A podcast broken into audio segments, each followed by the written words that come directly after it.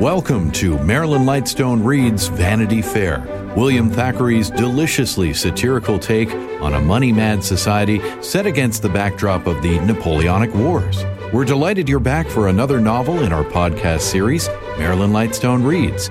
If this is your first time with us, you can find all the other novels in our series plus new episodes at classicalfm.ca or through your favorite podcast app.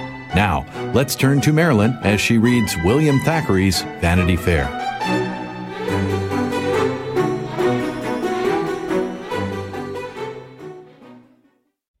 Chapter 67, which contains births, marriages, and deaths. Whatever Becky's private plan for Dobbin was, she thought that the secret might keep Indeed, she was not interested about anybody's welfare so much as about her own, and had many things to consider which concerned her a great deal more than Major Dobbin's happiness. She found herself in comfortable quarters, surrounded by good natured, simple people, such as she had not met with for many a long day. And, wanderer as she was, there were moments when rest was very pleasant to her as the most hardened Arab that ever careered across the desert on a camel likes to repose sometimes under the date trees, or walk into the bazaars, so Jos's tents were pleasant to her. She hung up her weapons and warmed herself by his fire. The halt in that restless life was inexpressibly soothing. So she tried with all her might to please everybody and we know that she was eminent in the art of giving pleasure. Even in that little interview in the garret, she had won back much of Jos's goodwill. After a week, he was her sworn slave and frantic admirer. He didn't go to sleep after dinner as usual. He drove out with Becky in his carriage. He held little parties and invented festivities to do her honor. Tapeworm, who had abused her so cruelly, came to dine with Jos, and then came every day to pay his respects to Becky. Poor Emmy, who was never very talkative, and more glum and silent than ever after Dobbin's departure, was quite forgotten. The French minister was as much charmed with Becky as Tapeworm, whilst the German ladies were delighted with her cleverness and wit. When it became known that she was of an ancient family, and that her husband was a colonel and governor, only separated from his lady by a trifling difference, nobody thought of refusing to receive her in the very highest society. The ladies were even more ready to swear eternal friendship for her than they had been for Amelia. Jos's house had never been so pleasant. Rebecca sang, she played, she laughed, she talked in two or three languages. She brought everybody to the house, and she made Jos believe that it was his own great talents and wit which gathered society around him. As for Emmy, who found herself no longer mistress of her own house, except when the bills were to be paid, Becky soon discovered the way to soothe her. She talked to her perpetually about Major Dobbin declaring her admiration for that excellent gentleman and telling Emmy that she had behaved most cruelly to him. Emmy defended her conduct and her religious principles, saying that a woman once da da da da da, etc., etc., and to such an angel as George was married forever. But she had no objection to hearing the Major praised by Becky, and brought the conversation round to Dobbin twenty times a day. Becky easily won the favor of Georgy and the servants. Amelia's maid supported the Major and was reconciled to Becky as his champion. In the evening, when Miss Payne was brushing Amelia's hair, she always put in her word for that dear, good Major Dobbin. Amelia did not object to this either. She made George write to Dobbin constantly and persisted in sending Mamma's kind love in a postscript. And as she looked at her husband's portrait, it no longer reproached her. Perhaps she reproached it, now William was gone. Emmy was not very happy after her heroic sacrifice. She was very distracted, nervous, and silent. The family had never known her so peevish. She grew pale and ill. She used to try to sing certain songs which the Major liked, and as she warbled them in the drawing room, she would break off in the middle and walk into her room, and there, no doubt, take refuge in the miniature of her husband. Some books remained, after Dobbin's departure, with his name written in them, a German dictionary, a guidebook, and one or two other volumes. Emmy put these on the drawers where she placed her workbox, her Bible and prayer book, under the pictures of the two Georges. And the Major, having left his gloves behind, it is a fact that Georgy, rummaging in his mother's desk some time afterwards, found the gloves neatly folded up and put away not caring for society. Emmy's chief pleasure in the summer evenings was to take long walks with Georgy, while Rebecca was left to the society of Joseph.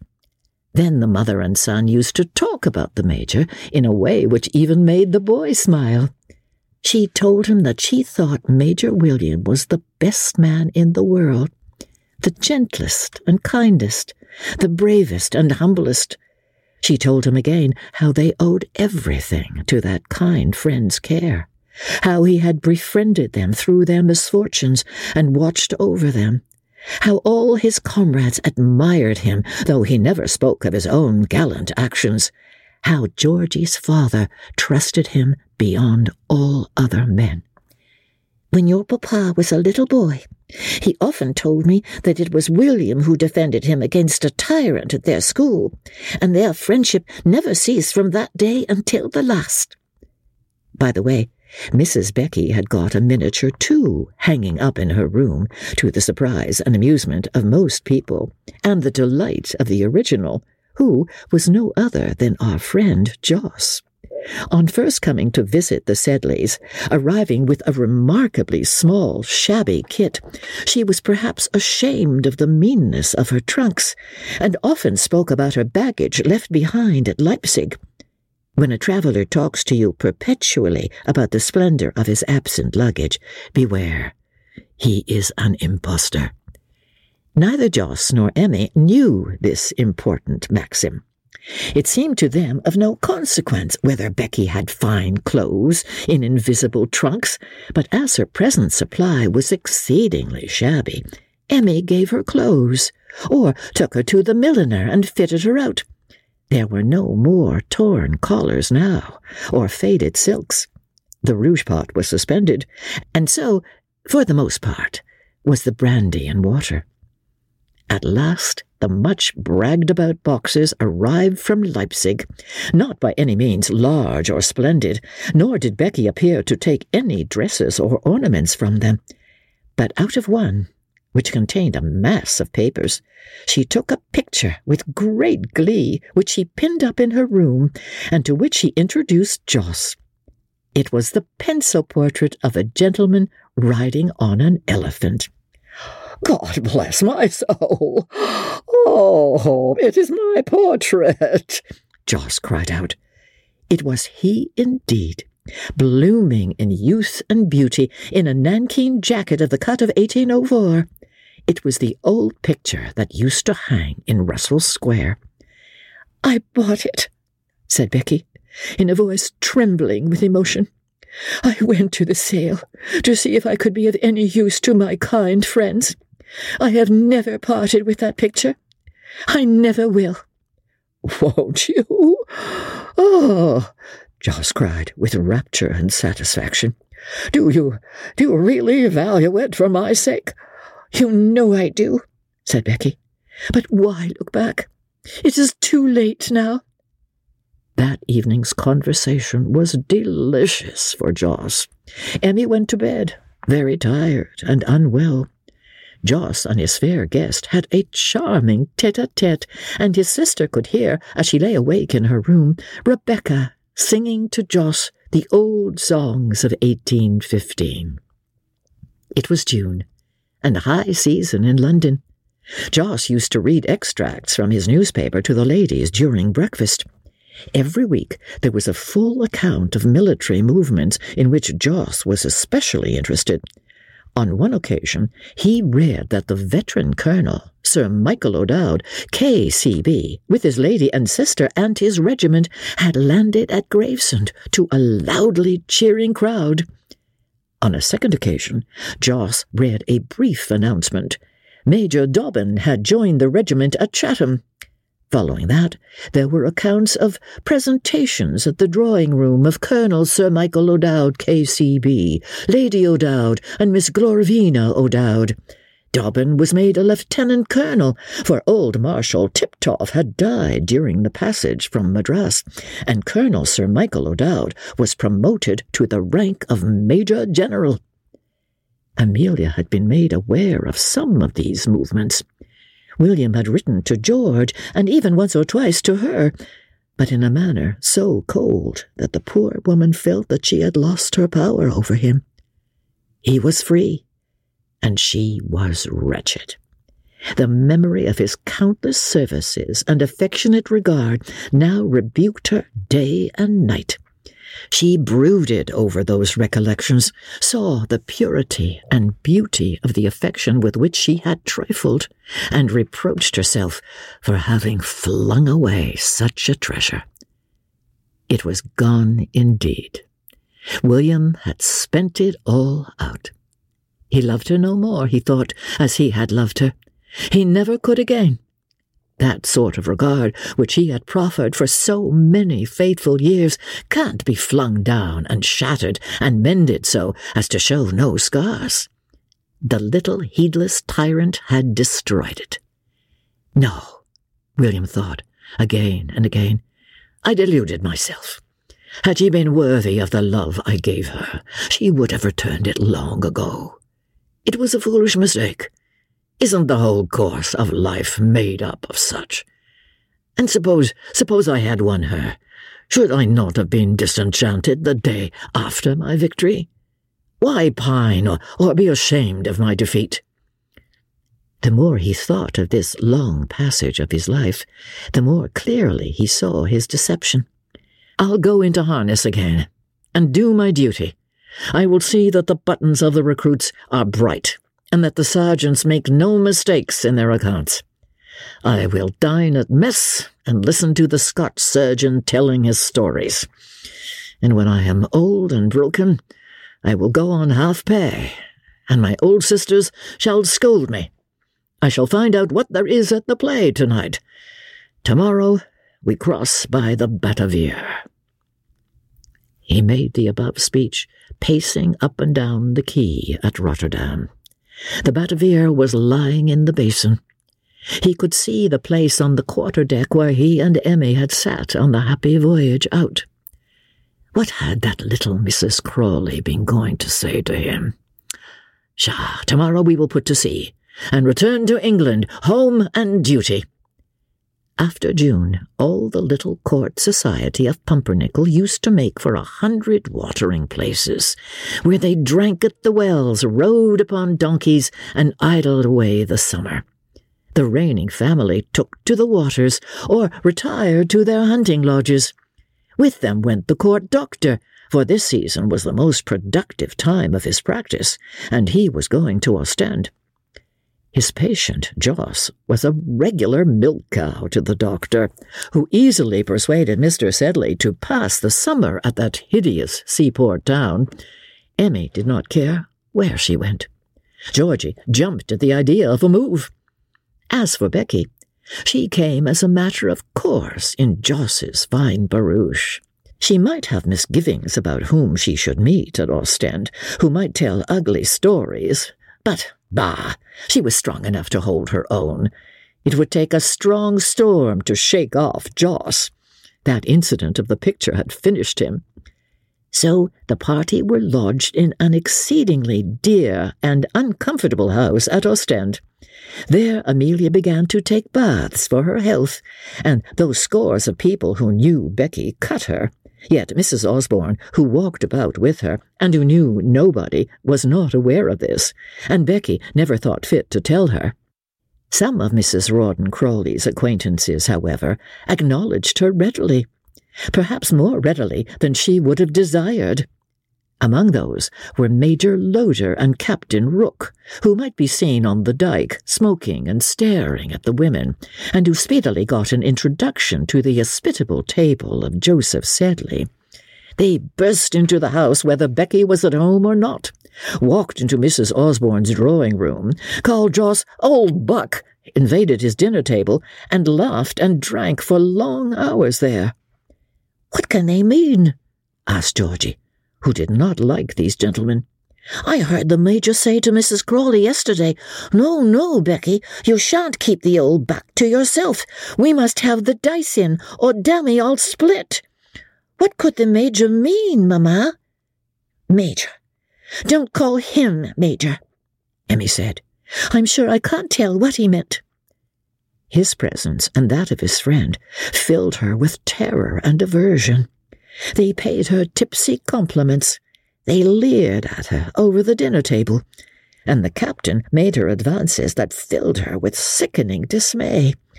She would not see him unless she had George by her side. Rebecca, to do her justice, never let either of these men remain alone with Amelia. Though the innocent creature was not aware of the rascal's designs upon her, yet she felt a horror and uneasiness in their presence, and longed to fly. She entreated Jos to go. Not he. He was slow of movement, tied to his doctor and perhaps to some other leading strings. At last, Amelia took a great resolution, made the great plunge. She wrote a letter a letter about which she did not speak to anybody, which she carried herself to the post under her shawl, and she looked very much flushed and agitated when Georgy met her. She did not come out of her room after her return from her walk. Becky thought it was Major Loder and the captain who had frightened her. She mustn't stay here, Becky thought. She must go away, the silly little fool. She is still whimpering after that gaby of a dead husband. She shan't marry either of these men. Oh, it's too bad of Loder. Oh, no, no. She shall marry the bamboo cane. I'll settle it this very night. So Becky took a cup of tea to Amelia in her room, and found that lady in a most melancholy condition. She laid down the cup. Thank you, said Amelia. Listen to me, Amelia said Becky, surveying her with a sort of contemptuous kindness. I want to talk to you. You must go away from here and from the impertinences of these men. I won't have you harassed by them, and they will insult you if you stay. I tell you, they are rascals. Never mind, never mind how I know them. I know everybody. Jos can't protect you. He is too weak and wants a protector himself. You are no more fit to live in the world than a babe in arms. You must marry, or you and your precious boy will go to ruin. You must have a husband, you fool. And one of the best gentlemen I ever saw has offered for you a hundred times, and you have rejected him, you silly, heartless, ungrateful little creature. I, I, tr- I tried. I tried my best. Indeed, I did, Rebecca, said Amelia. But I, I couldn't forget. And she finished the sentence by looking up at the portrait. Couldn't forget him cried out Becky. That selfish humbug! That cockney dandy! That padded booby, who had neither wit nor manners nor heart, and who was no more to be compared to your friend with the bamboo cane than you are to Queen Elizabeth. Why, the man was weary of you, and would have jilted you if Dobbin had not forced him to keep his word. He never cared for you, he used to sneer about you to me time after time, and made love to me the week after he married you. It's false! It's false! cried out Amelia, starting up. Look there, you fool! Becky said, still with provoking good humour, and taking a little paper out of her belt, she flung it into Emmy's lap. You know his handwriting. He wrote that to me. Wanted me to run away with him. Gave it to me the day before he was shot and served him right. Emmy did not hear her. She was looking at the letter. It was that which George had put into the bouquet and given to Becky on the night of the Duchess of Richmond's ball, in which the foolish young man had asked her to fly. Emmy's head sank down, and for almost the last time in this story, she wept.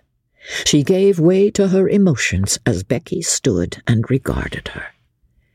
Who shall analyze those tears and say whether they were sweet or bitter?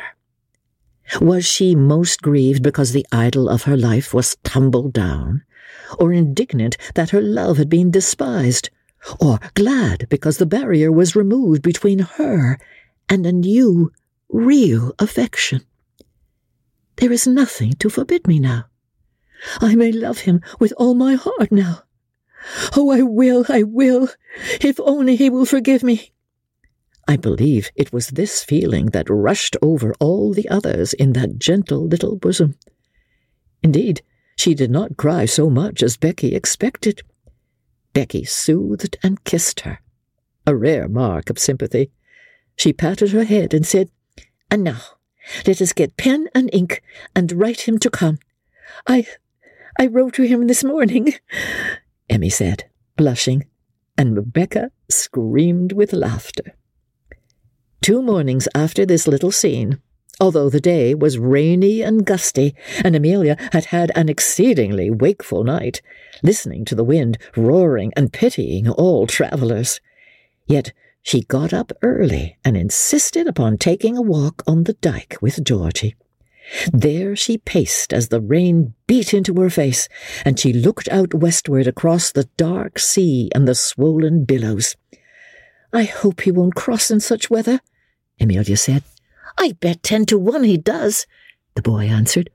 Look, mother, there's the smoke of the steamer. But though the steamer was under way, he might not be on board. He might not have got the letter. He might not choose to come. A hundred fears poured through her heart. The boat came into sight.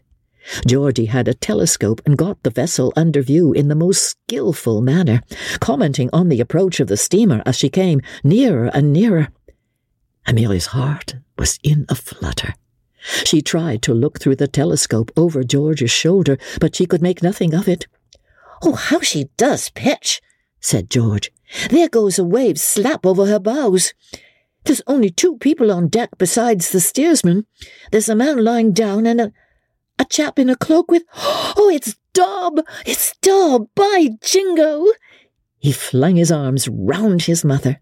Of course he would come.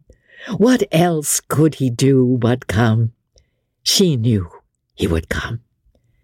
As they went to meet the ship at the landing place, Emmy's knees trembled so that she could scarcely run. She would have liked to kneel down and say her prayers of thanks right there. Oh, she thought, she would be all her life saying them. It was such a bad day that when the vessel came alongside the quay, there were no idlers around. As the gentleman in the old cloak stepped onto shore, there was scarcely anyone to see what took place, which was, briefly, this. A lady in a dripping white bonnet and shawl went up to him, and in the next minute she had altogether disappeared under the folds of the old cloak, and was kissing one of the hands with all her might, whilst the other, I suppose, was engaged in holding her to his heart which her head just about reached, and in preventing her from falling. She was murmuring something about, Oh, forgive, dear, dearest William, kiss, kiss, and so forth, and in fact went on under the cloak in an absurd manner. When Emmy emerged from it, she still kept tight hold of one of William's hands and looked up in his face. It was full of sadness and tender love and pity. She understood its reproach and hung down her head. It was time you sent for me, dear Amelia, he said. You will never go again, William? Never, he answered, and pressed the dear little soul once more to his heart. Georgy danced round the couple and performed many facetious antics as he led them up to the house. Jos wasn't up yet. Becky was not visible, though she looked at them through the blinds. Georgy ran off to see about breakfast. Emmy began to undo the clasp of William's cloak, and we will, if you please, go with George, and look after breakfast for the colonel. The vessel is in port. He has got the prize he has been trying for all his life. The bird has come in at last. There it is with its head on his shoulder, billing and cooing close up to his heart, with soft, outstretched, fluttering wings. This is what he has asked for every day and hour for eighteen years. Here it is, the summit, the end, the last page of the third volume. God bless you, honest William. Farewell, dear Amelia. Grow green again, tender little parasite, round the rugged old oak to which you cling. Perhaps it was compunction towards Amelia, who had been the first in life to defend her. Perhaps it was a dislike of such sentimental scenes, but Rebecca never presented herself before Colonel Dobbin and his bride. Particular business, she said, took her to Bruges and only Georgy and his uncle were present at the marriage ceremony. When it was over, Mrs. Becky returned, just for a few days, to comfort the solitary bachelor, Joseph Sedley. He preferred a continental life, he said, and declined to join the new household of his sister and her husband. Emmy was very glad to think that she had written to her husband before she read that letter of George's. I knew it all along, William said. But could I use that weapon against the poor fellow's memory? It was that which made me suffer so when, when you... Oh, never speak of that day again. Never, Emmy cried out, so contrite and humble that William turned the conversation to Glorvina and dear old Peggy O'Dowd, with whom he was sitting when the letter of recall reached him. If you hadn't sent for me, he added with a laugh. Who knows what Glorvina's name might be now? At present, it is Glorvina Posky, now Mrs. Major Posky. She took him on the death of his first wife, having resolved never to marry out of the regiment. Lady O'Dowd is also so attached to it that she says if anything were to happen to Mick, bedad, she'd come back and marry some of 'em. But the Major General is quite well and lives in great splendour at O'Dowdstown, with a pack of beagles, and is the first man of his county. When Colonel Dobbin quitted the service after his marriage, he rented a pretty little country place in Hampshire, not far from Queen's Crawley, where Sir Pitt and his family now resided. Lady Jane and Mrs. Dobbin became great friends. There was a perpetual crossing of pony chaises between the Hall and the Evergreens, the Colonel's place.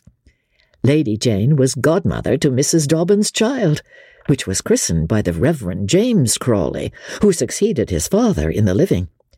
And a pretty close friendship grew between the two lads, George and Rawdon, who hunted and shot together in the vacations, went to the same college at Cambridge, and quarrelled with each other about Lady Jane's daughter, with whom they were both, of course, in love. Mrs. Rawdon Crawley's name was never mentioned by either family, for wherever Mr. Joseph Sedley went, she travelled likewise, and that infatuated man seemed to be her slave. The colonel's lawyers informed him that this brother in law had taken out insurance on his life, probably to raise money to pay debts. He took prolonged leave of absence from the East India House, and indeed his infirmities were daily increasing. On hearing the news about the life insurance, Amelia, in a good deal of alarm, entreated her husband to go to Brussels, where Jos then was, and inquire into the state of his affairs. The colonel left home with reluctance, for he was deeply immersed in his history of the Punjab, which still occupies him, and much alarmed about his little daughter, whom he idolizes, and who was just recovering from the chicken pox. He went to Brussels and found Jos living at one of the enormous hotels in the city. Mrs. Crawley occupied another suite in the same hotel. She had her own carriage, gave entertainments, and lived in a very genteel manner. The colonel sent Jos a message through his valet, and Jos begged the colonel to come and see him that night when Mrs. Crawley would be at a soiree and they could meet alone. Dobbin found his brother-in-law pitiably infirm and dreadfully afraid of Rebecca, though eager in his praises of her. She had tended him through a series of unheard of illnesses with admirable fidelity. She had been a daughter to him, but, but, oh, for God's sakes, do come and live near me and see me sometimes, whimpered the unfortunate man. We can't, Jos, said Dobbin. Considering the circumstances, Amelia can't visit you. I swear to you on the Bible that she is as innocent as the child, as spotless as your own wife. It may be so, said the colonel gloomily, but Emmy can't come to you. Be a man, Jos. Break off this connection. Come home to your family. We hear your affairs are involved. Involved? cried Jos. Who has told such lies? All my money is invested most advantageously. Mrs. Crawley, that, well, that is, I mean, well, it is laid out for the best interest. you are not in debt, then? Why did you insure your life? I thought of, well, a little present to her in case anything happened, and, and you know my, my health is so delicate. I intend to leave all my money to you, and I can, I can spare it, indeed I can, cried out Jos. The colonel besought Jos to fly, to go back to India where Mrs. Crawley could not follow, to do anything to break off a connection which might have fatal consequences to him. Jos clasped his hands and agreed. He would go back to India. He would do anything, only, only he must have time, and they mustn't say anything to Mrs. Crawley. She'd, she'd, she'd kill me if she knew. Oh, you don't know what a terrible woman she is, the poor wretch said. Then why not come away with me? asked Dobbin. But Jos had not the courage. Dobbin must go now, he said. Becky might come in and Dobbin left, full of forebodings. He never saw Jos more. Three months afterwards, Joseph Sedley died at Aix-la-Chapelle. It was found that all his property had been muddled away in speculations and bubble companies. All his assets were the two thousand pounds for which his life was insured, and which were left equally between his beloved sister Amelia and his friend and invaluable attendant during sickness, Rebecca, who was appointed administrator. The solicitor of the insurance company swore it was the blackest case that had ever come before him. He thought of sending a commission to Aix to examine the death, and the company withheld payment of the policy. But Mrs or Lady Crawley, as she styled herself, came to town at once with her solicitors and dared the company to refuse the payment. She triumphed finally. The money was paid, and her character established. But Colonel Dobbin sent back his share of the legacy to the insurance office and rigidly declined to hold any communication with Rebecca. She never was Lady Crawley, though she continued so to call herself. His Excellency Colonel Rawdon Crawley died of yellow fever at Coventry Island, most deeply beloved, six weeks before the death of his brother, Sir Pitt. The estate passed down to the young Sir Rawdon Crawley. He, too, has declined to see his mother, to whom he makes a liberal allowance, and who, besides, appears to be very wealthy. The baronet lives at Queen's Crawley with Lady Jane and her daughter, whilst Rebecca, Lady Crawley, chiefly hangs about Bath and Cheltenham, where some excellent people consider her to be a most injured woman. She has her enemies. Who has not? Her life is her answer to them. She busies herself in works of piety. She goes to church, and her name is in all the charity lists. She is always having stalls at fancy fairs for the benefit of the destitute.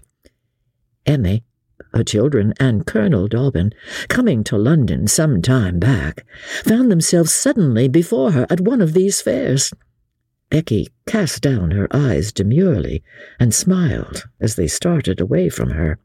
Emmy scurrying off with George, now a dashing young gentleman, and the colonel seizing up his little Janey, of whom he is fonder than anything in the world, fonder even than of his history of the Punjab. Fonder than he is of me, Emmy thinks with a sigh. But he never said a word to Amelia that was not kind and gentle, or thought of a want of hers that he did not try to gratify. Ah, yes, vanitas vanitatum. Which of us is happy in this world? Which of us has his desire, or having it, is satisfied? Come, children, let us shut up the box and the puppets, for our play is played out. The end. Thanks for listening to Marilyn Lightstone Reads Vanity Fair. This episode was produced by Justin Eacock, executive producer Moses Znaimer. This is the latest book in our podcast series, Marilyn Lightstone Reads. Other selections include Showboat, Anne of Green Gables, The Age of Innocence, Pride and Prejudice, and The Woman in White. You can also help support this podcast by recommending it to your friends and leaving a five star review in your preferred podcast store. And while you're there, look for a variety of other quality podcasts proudly presented by the Zoomer Podcast Network.